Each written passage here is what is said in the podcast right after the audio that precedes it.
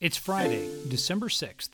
This is Secure Briefing, where we're going to break down the latest events or topics that are affecting the safety and protection industry in a fast, precise way. So, we're not going to go into great, deep discussion. We're only going to be dealing in highlights, and even if you already know what we're discussing, we're still hoping you get a few takeaways. Hey, welcome to Secure Briefing. Are you ready? Boom. Like it or not, it's here to stay. What am I talking about? AI, artificial intelligence. For those of us that are in the business of investigating crimes or preventing crimes, our house just got a brand new makeover.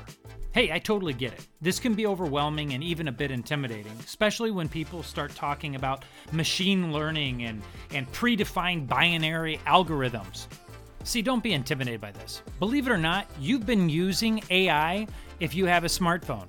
Every time that you take a picture and you upload it into your storage device, be it an Apple, iCloud, Amazon Cloud, whatever it is, it's all using AI to recognize faces. Even Facebook, it knows the people over a period of time. Why? Because the machine learns it. These social media sites have been using AI for some time. They literally can monitor what people are uploading, and if content is illegal, they can shut it down before it even gets up.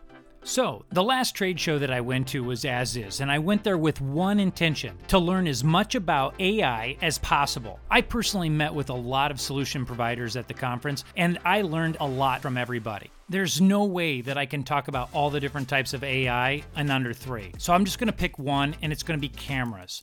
Now, I'm not endorsing one company over the other, but I did spend a lot of time at the Hanwha booth, and they took me through some of the new cameras that are coming out in 2020. Now, here's the cool thing about it how do you prevent crime with cameras? Well, obviously, it's a deterrent, but how do you detect crime with AI? Well, you see, the new AI algorithms can discern human beings as a distinct object.